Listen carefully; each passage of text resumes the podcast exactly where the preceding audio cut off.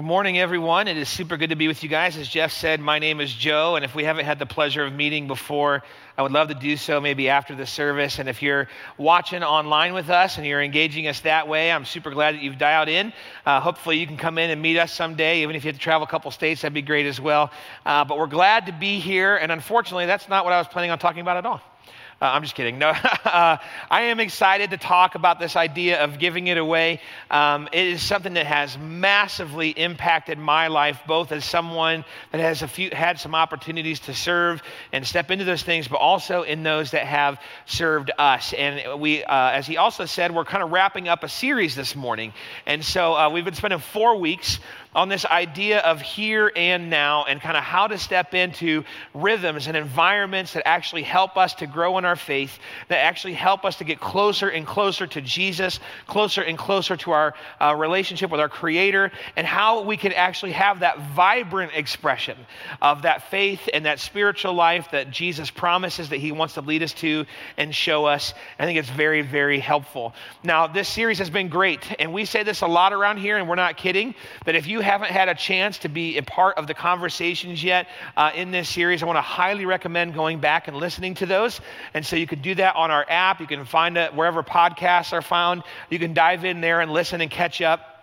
And somewhat ironically, uh, last week Jeff talked on this whole idea of uh, how we need to continue to gather together, how we need to continue to be a part of what God is doing as a church, and how it charges us and how it keeps us, and that consistency helps us to grow. And the reason I say that's ironic is because last weekend I wasn't at church, uh, and it was uh, I, I, had a weekend away, and um, I got to get together with four of my, or actually three of my college uh, friends who uh, we don't get to to see each other that much anymore because we live all over the country.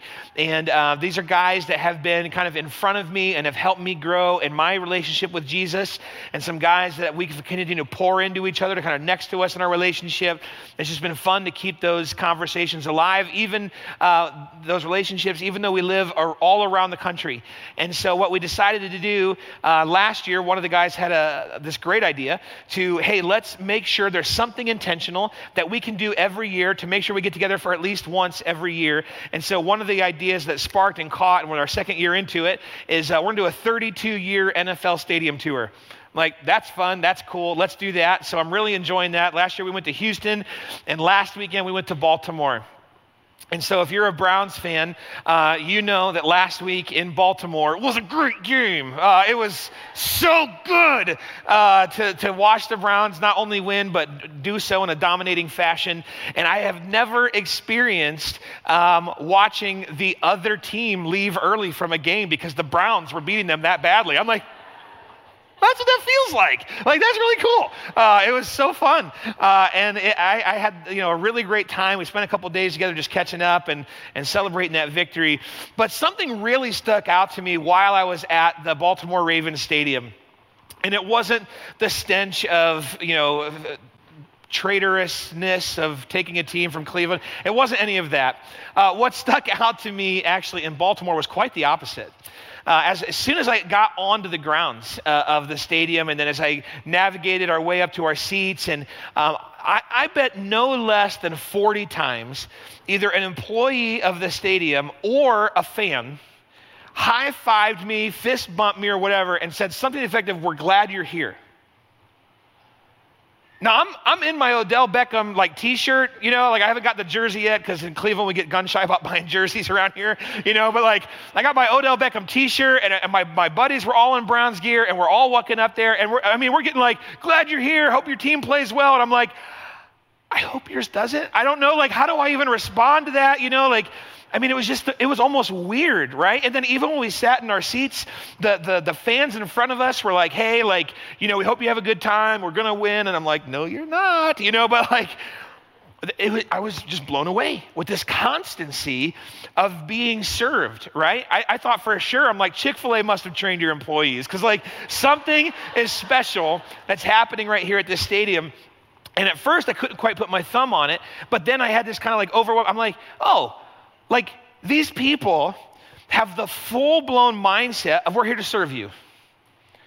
And it was so like earth shattering to me because I, I legitimately expected going into Baltimore in Browns gear to be like, I don't get in many fights, but this might be the day. You know, like I, I kind of was ready, and it was the opposite, right? And this is and this is with something dumb. This is just football, right?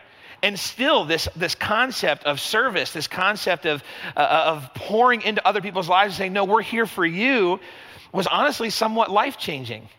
And so, not only do we get to see it sometimes in like silly ways, like going to uh, another city's football game, not only do we get to see it sometimes going into a God ordained, wonderfully blessed restaurant like Chick fil A, uh, not only do we get to see it in these, these times where it's like, wow, like these people are really giving us this vibrancy of service. Sometimes it plays out in incredibly powerful ways because we're allowing ourselves to be used by Jesus to see our lives transformed, to impact others, and watch the ripple effect happen. Like service, serving, that mentality, that idea of giving our lives away for Jesus can be incredibly powerful. So that's what I want to get into today.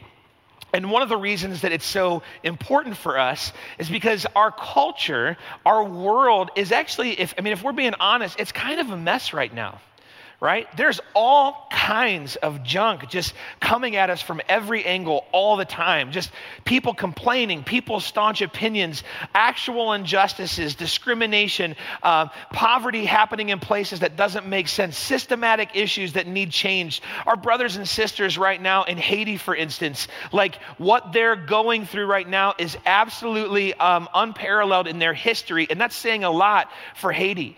The need that they have, the expression that, like, those kind of things are happening all over the world. And then we, we couple that with just how we generally interact as a culture online and the opinions that we have and the way uh, we want to talk about life circumstances. Like our world is full of junk. And each and every one of us wishes it was different. We wishes something would change. We wish something would give. But we're not exactly sure where to do that. And so oftentimes people just, what we do is we stand up and we say, here's what I think. And while that can be good at times, I think Jesus calls us to something greater, something different, something much more meaningful and much more powerful. And that's kind of where I want to land today. And so, if you would, uh, open up your Bibles to James chapter 2. And so, if you don't have a Bible with you, that's fine. Uh, we have some Bibles in the chairs there. If you grab one of those Bibles, we'll be on page 978. Um, if you don't, you can follow along in the app, uh, or you can even use some other Bible app, or even just Google it, right? So, James 2, we're going to uh, kind of hit some of these first chapters here, or first verses in this chapter. And James, uh, I think, has a, uh, always has a great perspective because uh, he's Jesus' brother. And I don't know why I just always appreciate the fact that, like, if your brother is saying something high and uh, of praise to your about your other brother, like it must be real. Because I know that my brothers never accidentally compliment me. Uh, you know, like my brothers, if anything, are like Joe, that moron. Like, you know, like we're we're brothers, and we kind of. But when when James is saying this is who my brother Jesus is and what it looks like, I just I just always find that fascinating. But he's going to dive into this issue a little bit.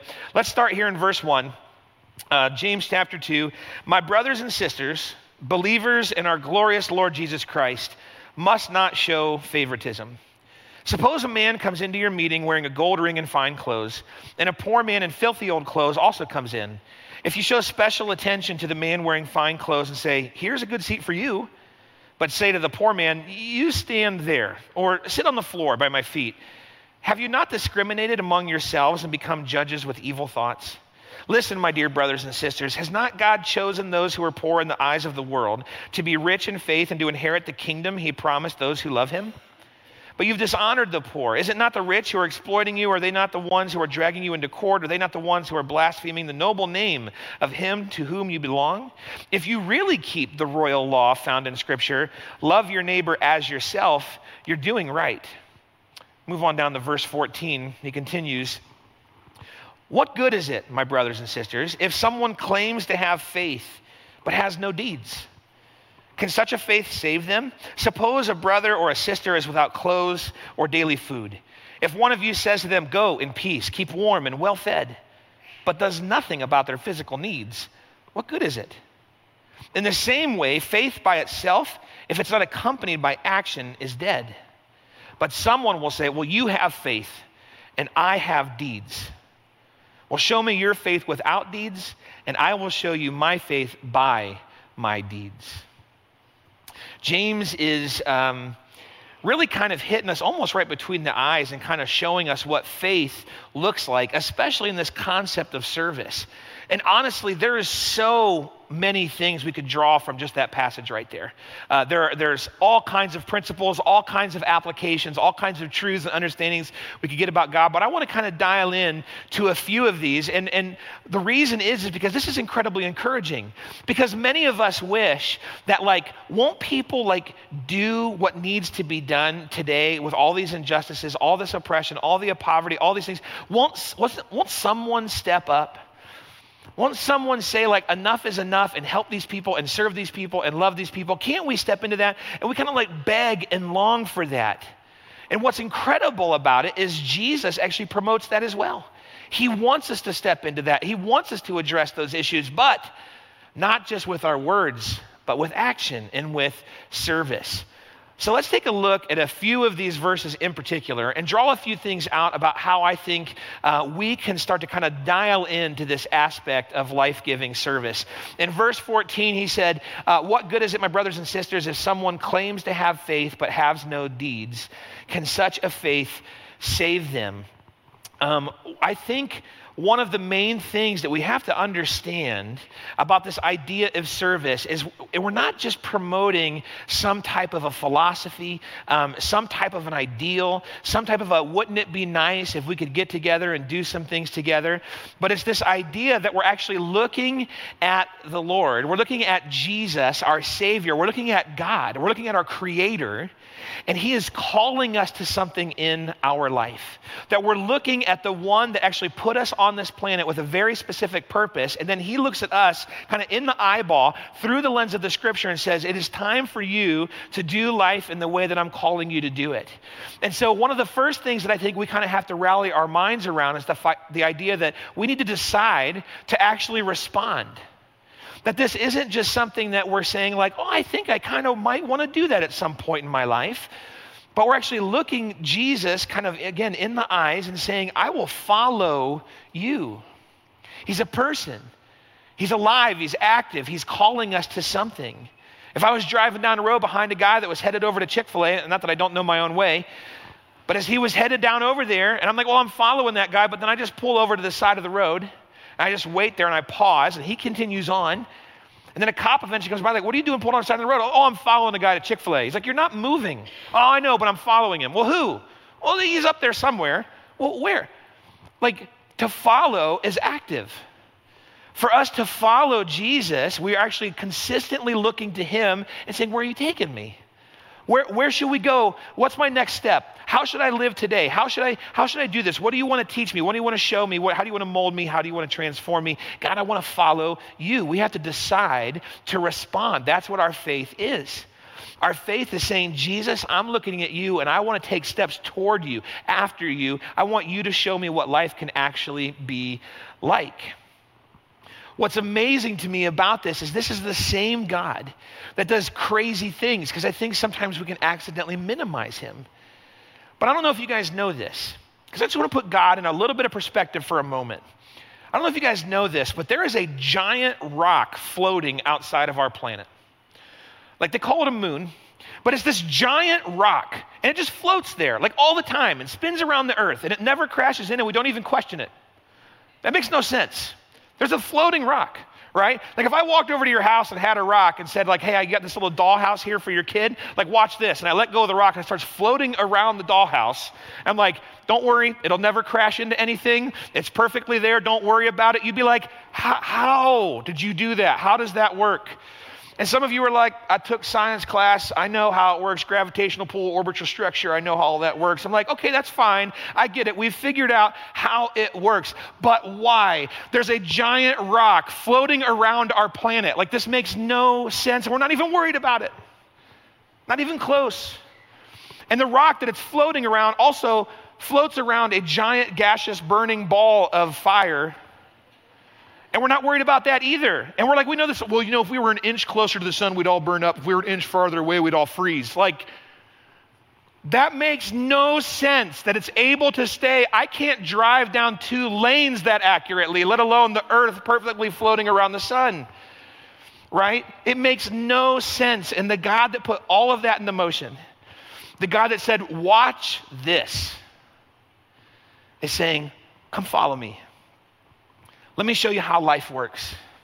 Let me show you why I put you on this planet. And we have a chance and an opportunity to decide to respond and say, That's the faith I want to have. That's the life I want to have. I want to go after him. Now he continues a couple verses later and he says, If one of you says to them, Go in peace, keep warm and well fed. Now, there's a couple of things here that I think is, is absolutely fascinating about this particular piece. And the first one is this Jesus is trying to encourage us not to just say things that we wish would happen. So, some of us, when we think in today's culture, that we want to do something good, the first thing that comes to my, our minds, to my mind, is I got to say something about it. I want people to know where I stand. I want people to know what I believe. I want people to actually know what my opinions are. I want to know what I, I, want people to know what my stance is on these particular issues. I want people to know that I, I think this is unjust. I want people to know that I think this is oppression. I want people to know that this is wrong. I want people to know that this is right and this is good. But I think to a relative degree, what James is encouraging here is, hey, don't, don't just step into a scenario and just say, go, I wish you well, I hope you're warm and well fed. Go step in the scenario and say, hey, I think this is how this should happen. Wow, I think life would be a lot better if people would do this. We step sometimes into these environments where we're willing to say something, even if it's good. I want these people to be warm and fed too. But we stop there. And Jesus is saying, hey, like, let's, let's, I'm calling you to, to step into doing something about this. I want to call you into a faith that responds in action. Now, the reason and the way that this actually plays out in a healthy way is to actually build a relationship. That we actually step into an environment where we can actually build a relationship with someone, to actually get to know them, that we actually understand what they're going through, we actually understand where they're at. And this can seem hard, this can seem challenging, it can seem sometimes even impossible, depending upon who we're talking about. But what's crazy is this is exactly what has happened to us and what has brought us here at this very moment that we are the sum total of our past. We are the sum total of the relationships that have brought us to this point. The fact that you're even in this room, the fact that you're even dialed in online, someone at some juncture in your life has invested in you enough and consistently enough to get you to at least think to yourself, I should investigate who Jesus is and what his life might mean for me we don't just take the quick hits. We don't read the one liners and see our lives drastically transform. What changes our life is consistent relationships over time. And so when we look into the, into the, lives of people and we see folks that are in desperate need, we may, maybe we see uh, the homeless guy on the corner of Route 8 in some street, and we're like, wow, he's in such a, a, low place in his life that he's willing to stand publicly and say, I'm so desperate that I just need you to give me something. And that person that is truly kind of like lowering their dignity to the point of admitting that to that level. And then we're just like, well, I hope they make it. I hope they're fine. I hope they're good. I hope someone feeds them. I hope they, I hope they learn that there are resources in our community. And don't hear, don't hear me wrong. I'm not saying we should stop every time for someone in that scenario, but I am saying this should be a deliberate prayer, a deliberate decision. Right now, am I supposed to stop and engage this person? I've, I've brought sandwiches to people, I've had conversations with people, I've prayed with people. I even got to do the wedding of two people that were standing on the side of the road at one point in time. We got to know them, built a relationship, they gave their life to Christ. Five years later, the husband of that relationship, he died. And they're st- they were still, and she still is in a rough place. But you know what's different? He's in heaven now. And I, I promise you, it was about as awkward as I could possibly. I don't know how to have those conversations. I'm not necessarily good at just stopping and like, I mean, but I did it. And some other people did it. And we see those investments happen. And those relational investments, consistency over time does something special that gets us beyond, I have an opinion, I think this should be done, I hope something happens, but we step into an environment, I'm willing to build a relationship with that person. By the way, again, not just that homeless person on the corner, could be your neighbor. They frustrate you, they're annoying. You don't know why they do what they do. It could be the person that you, you know, I thought I was on the same page as that person, but now that I see some of the stuff they post online, I'm, I'm not so sure that I'm like them at all. And suddenly we distance ourselves and we don't know why they have that opinion and we're not sure why they would think that. And instead of instead of investing in that relationship and trying to discover and get to know and find the motivation and we're like, well, I hope they make it. I hope they and it's so easy, unfortunately, for me to have those opinions where I will say something, but not always step into building the relationship and making something happen. He continues on. In 16a, he says, uh, if one of you, build a relationship, said that, sorry. All right, then he says, but if someone will say, You have faith, I have deeds, show me your faith without deeds, and I will show you my faith by my deeds. This is that idea that we have a lifestyle of service that I want to show you that I believe in Jesus, I follow Jesus, and it should be obvious. Not because I show up to some public Jesus meetings, not because I have a few opinions that I want to make sure people know, not because I align myself with a certain ideology, but because my life reflects the service and the love of Jesus. That I'm committing to a lifestyle of saying, I want to be known as someone that loves and serves Christ. What's amazing about this is sometimes we kind of like get ramped up and we kind of get motivated, we kind of get inspired, and I think I'm to do something. I think I want to finally address that issue in my community. I think I'm going to actually go talk to my neighbor. I think I'm going to I'm to sign up and I'm going to I'm, I'm to engage in the Power Kids ministry. I'm going to go mentor kids downtown. I'm going to finally go on that go team overseas. I'm, I'm going to do something, and we step into it, and we try it, and then all of a sudden we're like, oh gosh, that didn't that really didn't give me the warm tinglings I was expecting. Um, I didn't get to lead like 10 people to Jesus this morning. Um, that, that, that teenager doesn't like me very much. Uh, I'm not really sure. I'm not sure that adult likes me very much. I'm not sure that that person, does anybody even know that I'm here? No one asked me. No one thanked me. I'm not, you know what? Gosh, I'm, I'm not sure that's really for me. But I would, I would venture to, to, to think through our most valuable things in life almost everything we start for the very first time, our very first introduction to almost anything in life is awkward. Like we're just not good at it. It doesn't make sense.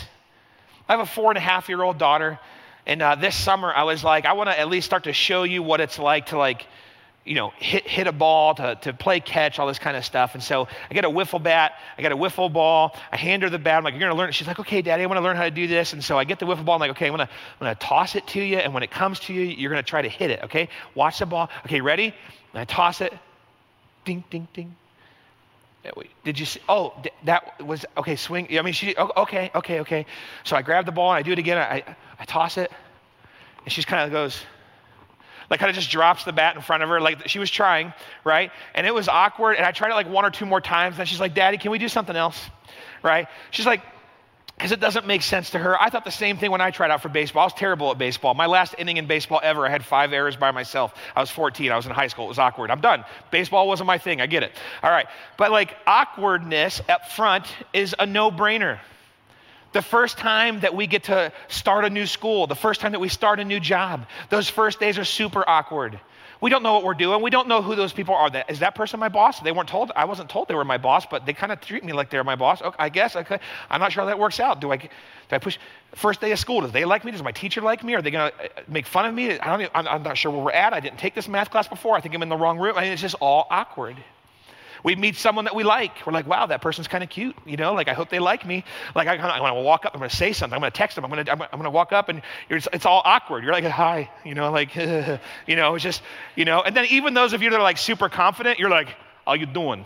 You know, like everyone else thinks it's awkward. Like you're suddenly okay with it, but everyone else is like, I'm not. No. Okay. Like. It's always awkward. The fir- of course, it's awkward. It's new. It's fresh. You've never done it before. And so we step into these environments, you're like, hey, I think I'm willing to lead a life group for the first time. Hey, I think I want to serve in this capacity. Hey, I think I want to help out with the teenagers. Hey, I think I want to serve coffee. Like, whatever it might be, no matter what the service looks like, Sometimes it's weird. Sometimes it's awkward. Sometimes it's not super smooth. And Jesus is like, I didn't call you to have this like rainbow version of a life where you just get to serve and everything works out and everything is amazing and happy and wonderful and there's roses and bunnies and flowers. And he's like, No, I, I just, I'm just calling you to a lifestyle of service. I'm just calling you to a lifestyle of actually loving people. I'm calling you to a lifestyle of sacrificing part of your life for me. And, that, and that's what Jesus is asking of us, that we would commit to the process. And what's amazing is when we do, we actually get to transform. Not only does our service start to create a ripple effect in the lives around us, but our lives start to change. Our faith becomes more vibrant. I believe more deeply in Jesus. I'm more excited to get into the scripture. I'm more excited to even come to church. I'm more excited to talk with my friends about it, to talk in my life group about it. I'm more excited to actually pray more because something is changing in me and I start to slowly see that God is using me all through my willingness to say, I will serve, I will love the way that you've asked me to do it. Now, back in verse 8, James says, if you really keep the law found in Scripture to love your neighbor as yourself, you're doing right. You're doing it right. I was in Atlanta the last couple days, and uh, I keep hearing this in my head with a southern accent, like, it's gonna be loving. You know, it, it's gonna have some love in it, sugar. You know, like it was just, it's amazing how being in the South a little bit and suddenly you want to talk with a draw. I didn't even grow up there. It was just all of a sudden, it's like, you know what? It's like peas and carrots. You know, it's just like you just kind of want to go there. But I just kind of hear, for whatever reason, this phrase just kind of having that because I don't know if it feels warmer or what. It's like it's going to have a little bit of love, you know. And and when we think about how we serve, it's about loving our neighbor. It's not about being right. It's not even just about doing the right thing. It's about being loving. It's about helping people understand that they are valuable, that Jesus loves them, that there is a plan for their life, that God wants to interact with them, that He's inviting them into something greater, that you see them where they're at and you want to help them get to where they need to go with Jesus. It's having love in it. And sometimes this starts to be easy. If you love kids, if you love babies, and you get to walk into like a nursery and there's this cute little bundle of joy that's six months old, and they're just cooing and cawing, and you're holding them, you're like, this is the cutest little thing in the whole wide world, right? You're like, I get it. This is what service is, and I'm in my happy place.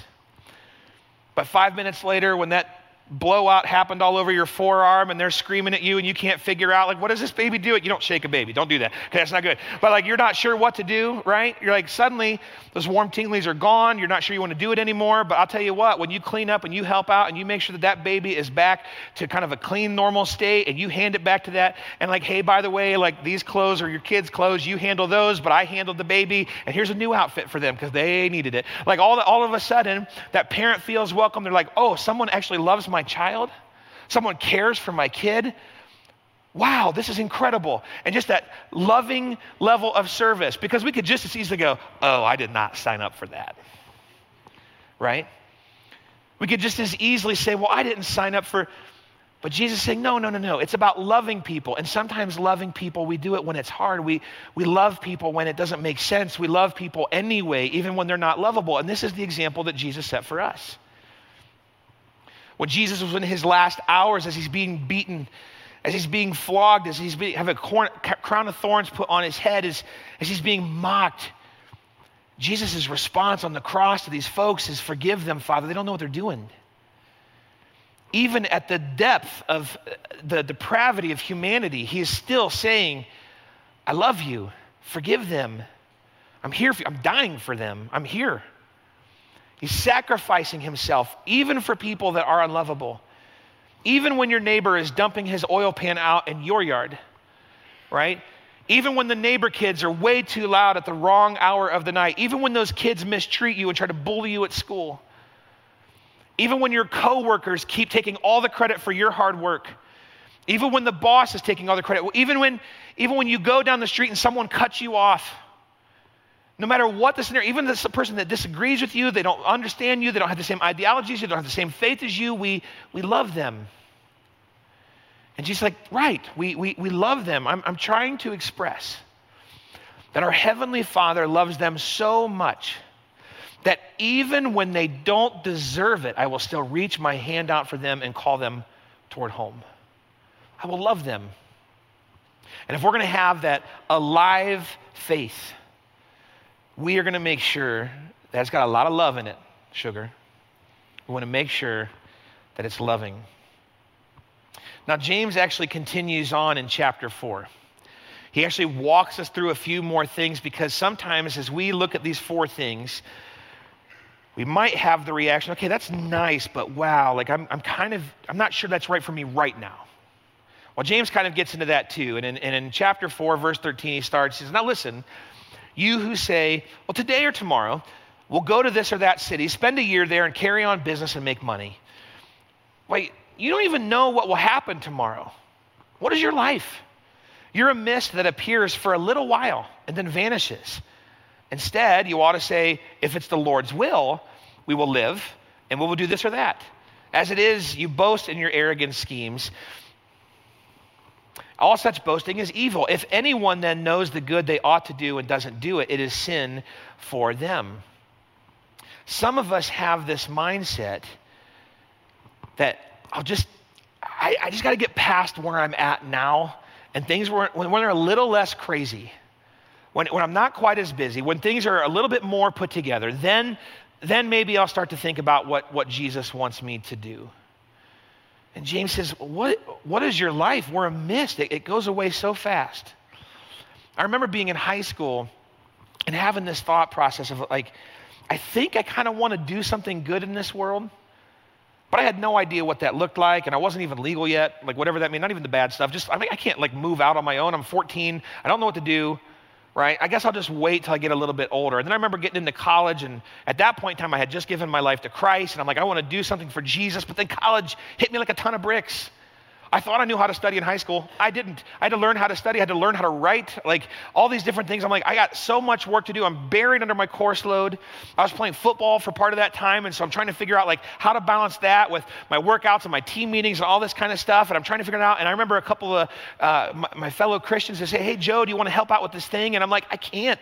I'm too busy. I got this stuff going on. Like when college settles down, then then maybe I'll do something with my life. And then I, I, right before my senior year of college, I met this cute girl and I said, Hey, check yes or no. Do you like me? Let's do something. And she said yes, miraculously. And so we got to go out a couple times. We started to fall in love. I said, Okay, like we're trying to spend our free time together, get to know each other. Like I still don't, but I don't have time to do these things. So once college is done, once, once we're kind of settled, then I'll start to figure out what God wants for my life. And then we got married, and we were in one of those situations where we're working like five part time jobs just to make ends meet. And we're trying to figure out, like, so when our work schedule dies down, and then, and then we had a kid, right? And then, like, that, that doesn't make sense. And then I, I, I got involved at a church, and I tried to start doing those things, but I was just trying to, like, get the job done because life was feeling a little bit out of control. And I'm trying to figure out what does God want, but I got these things happening. I eventually made my way to Grace Church right? And I felt like that was stepping into part of part of my role. But even even in vocational ministry, that's not the answer to everything. Because sometimes there are days where it feels like I'm just doing my job. I got emails to answer. I got administrative tasks to do. I got to handle this thing. I got errands to run. I got to meet with these people. I got appointments to make. And yes, it is birthed out of this relationship with God, but there's the temptation to say, well, I just got to get this stuff done and then I can do what God really wants me to do. And so then I had the, the kid, and I got to dial some of that back, and I got to figure out, I got to invest in them, and I got to do this, and I got to be available, I got to travel less, I got to make sure that's happening, right? And now my daughter wants to do stuff oh, what's the deal? She was supposed to be a hermit, you know, like, but not, no, she wants to do ballet, right? And she wants to play in game day. And I'm like, honey, if you can't swing a bat better than this, dribbling the ball, you can't, woo, okay, anyway. But like, she wants to do game day, she wants to do that stuff. And we all know how that's going to continue to play out. She's going to want to do something else. If basketball doesn't work, it'll be volleyball. And if volleyball doesn't work out, it'll be, you know, it, it, it just on and on and on. She'll try to find these activities. And I'm going to be a soccer dad, driving around to these different things and trying to make this happen and hit the concert and do this activity. And my wife and I are trying to get the house paid off and we're trying to make sure that's handled, and then the gutters need done, and then this, that, and the other. So when all of that craziness dials down, maybe when my daughter's in high school and she doesn't want to be around us anyway, Like maybe then we'll start to dive into some of these dreams that we have that we feel like God. But then we're like, college starts and we got to pay for college. And so you dial back again and you're trying to figure those things out. And then she meets a boy, right? And he, she checks yes and he checks yes. And okay, we're going to get together and then I'm going to threaten him, right? And then like, but they're going to start dating and they're starting to get together and then we're going to pay for the wedding because she's our daughter and then this and then she's going to have a kid and then we're going to be grandparents and we want to be around and eventually we're going to get to this place where, like, I'm 87 years old and I finally have some free time. I can, like, see it happening now. But I've met some 87 year olds and they're spending 90% of their life trying to stay alive, trying to make it to 88. right?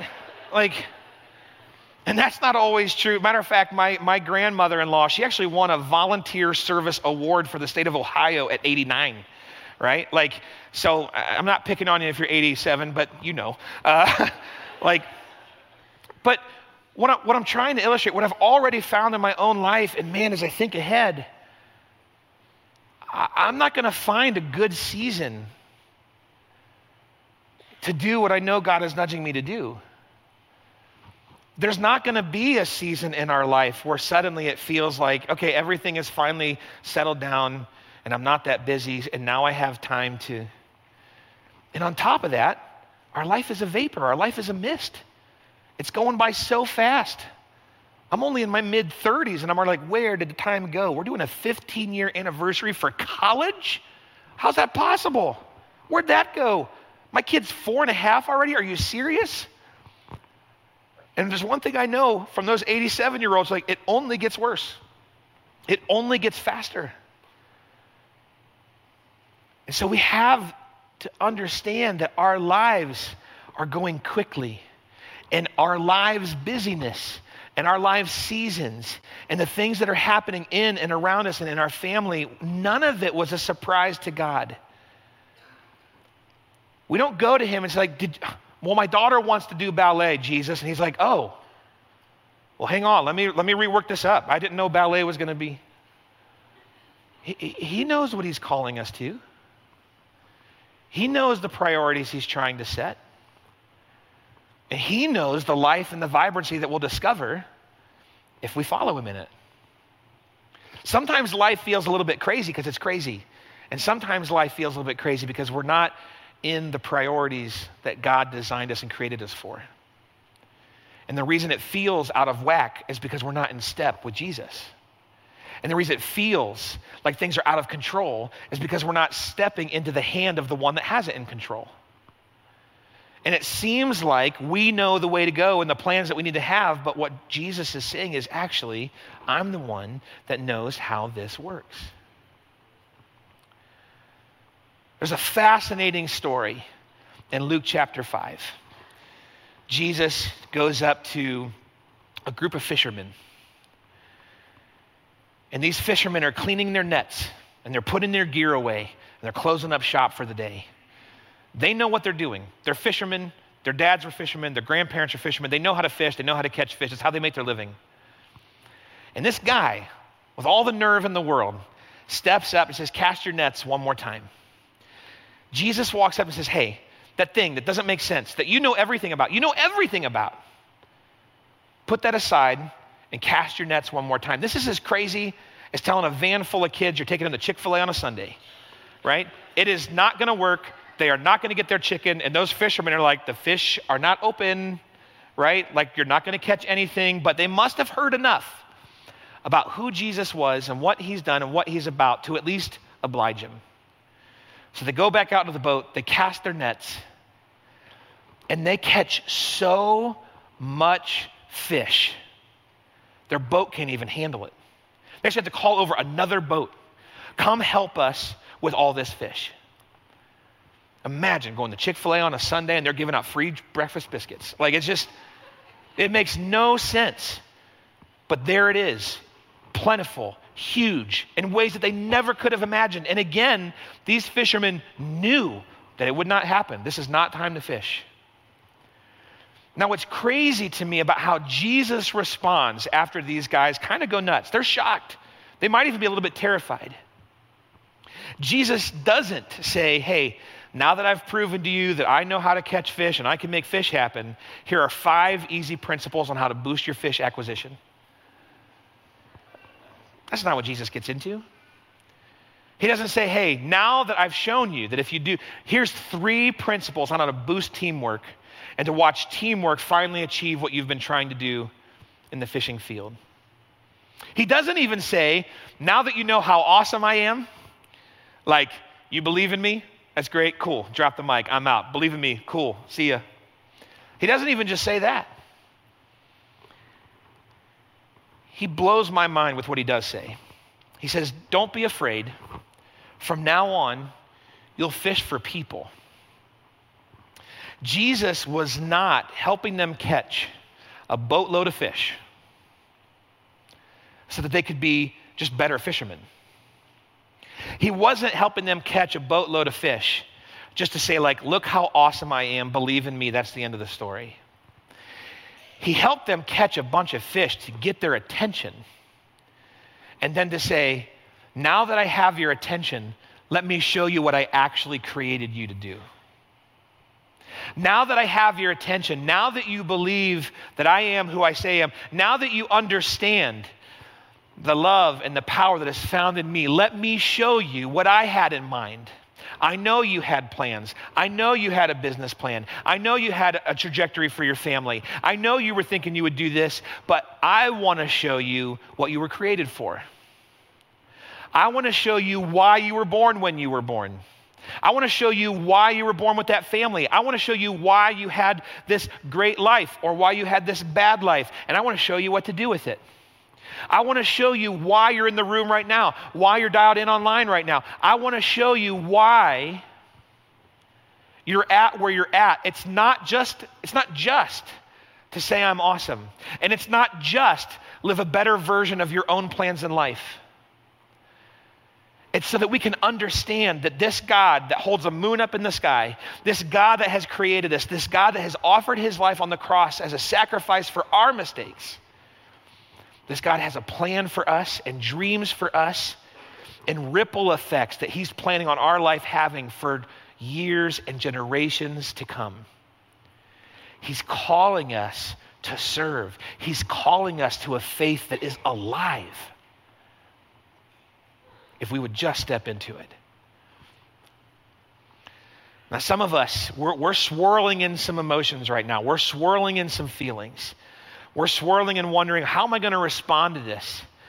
And some of us, if we're being honest, we're, we're almost hearing this a little bit apathetically. And we're like, ah, okay, I get it. But no, I'm, I'm, I am busy, Joe. You don't understand. Me and Jesus talked, and I'm the anomaly, I'm the exception. He's not calling me to serve. I've found that being and acting this way and having this emotion and attitude gets me far in life. I'm going to keep, I'm just going to kind of keep going the way I'm going. And I would lovingly and gently, but seriously, ask you to just pause and dial in with Jesus on why that attitude would exist. Because James says, if your actions aren't following your faith, if your faith has no deeds, if your faith isn't loving other people, if your faith isn't serving other people, that faith is dead. So be careful. Now, some of us, we want to serve, but we're like, I don't want to put any Jesus into it. Like, I'll help people, but like i don't want to like tell people about jesus. I don't want to tell, tell people why i feel this way. I don't want to tell people why i'm serving. I'm just i just want to be a good person. I want to help people when i can and then they'll ask me one day why do you do this? And i'll be ready to say because jesus. That's why. I want to caution you against that because now you're you're you're serving but without the faith aspect. Because in life when we are quote unquote just good people that's actually what the unbelieving world expects of humanity. So when you're just a good neighbor and you keep your grass mowed appropriately and you're not a jerk and you keep your kids relatively in line or you don't stay up too late with your friends too loudly and your neighbors they don't look across the driveway and say like, "You know, I wonder if they have the hope that my soul desperately longs for in the void of my life." No, they're saying, wow, like, my neighbor's a good neighbor. And they might not even think anything of it.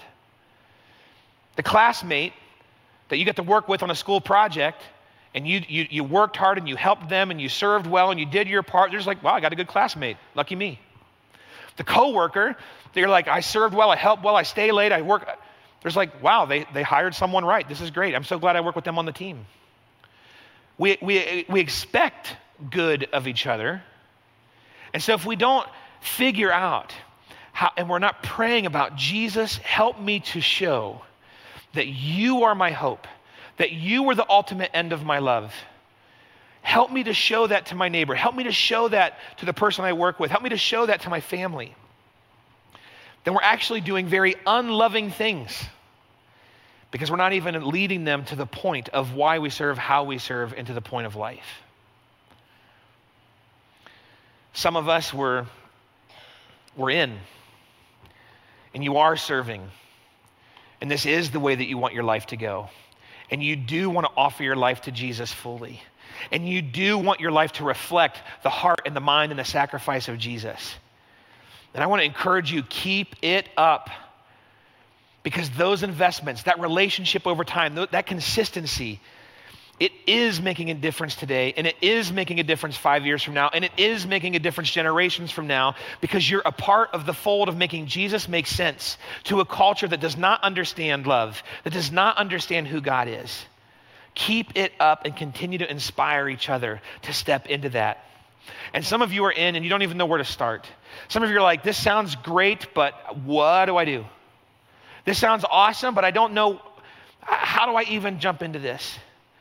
And part of it is going to happen today, where you're going to maybe you're going to go to lunch, and you're the way that you treat the server, the way that you treat each other as a family, the way that you don't argue on the drive to the restaurant, the way you're going to serve each other.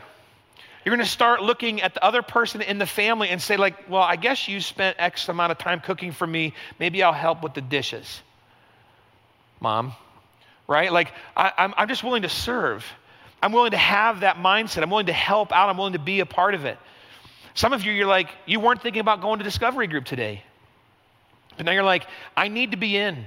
My faith needs to be alive. I need to be a part of what's going on. I want to be a part of what Jesus is doing collectively through all of us. Lunch is provided. Hop down there, jump in the discovery group, and start to take the steps. Decide to respond, commit to a lifestyle of service, and let's do this together.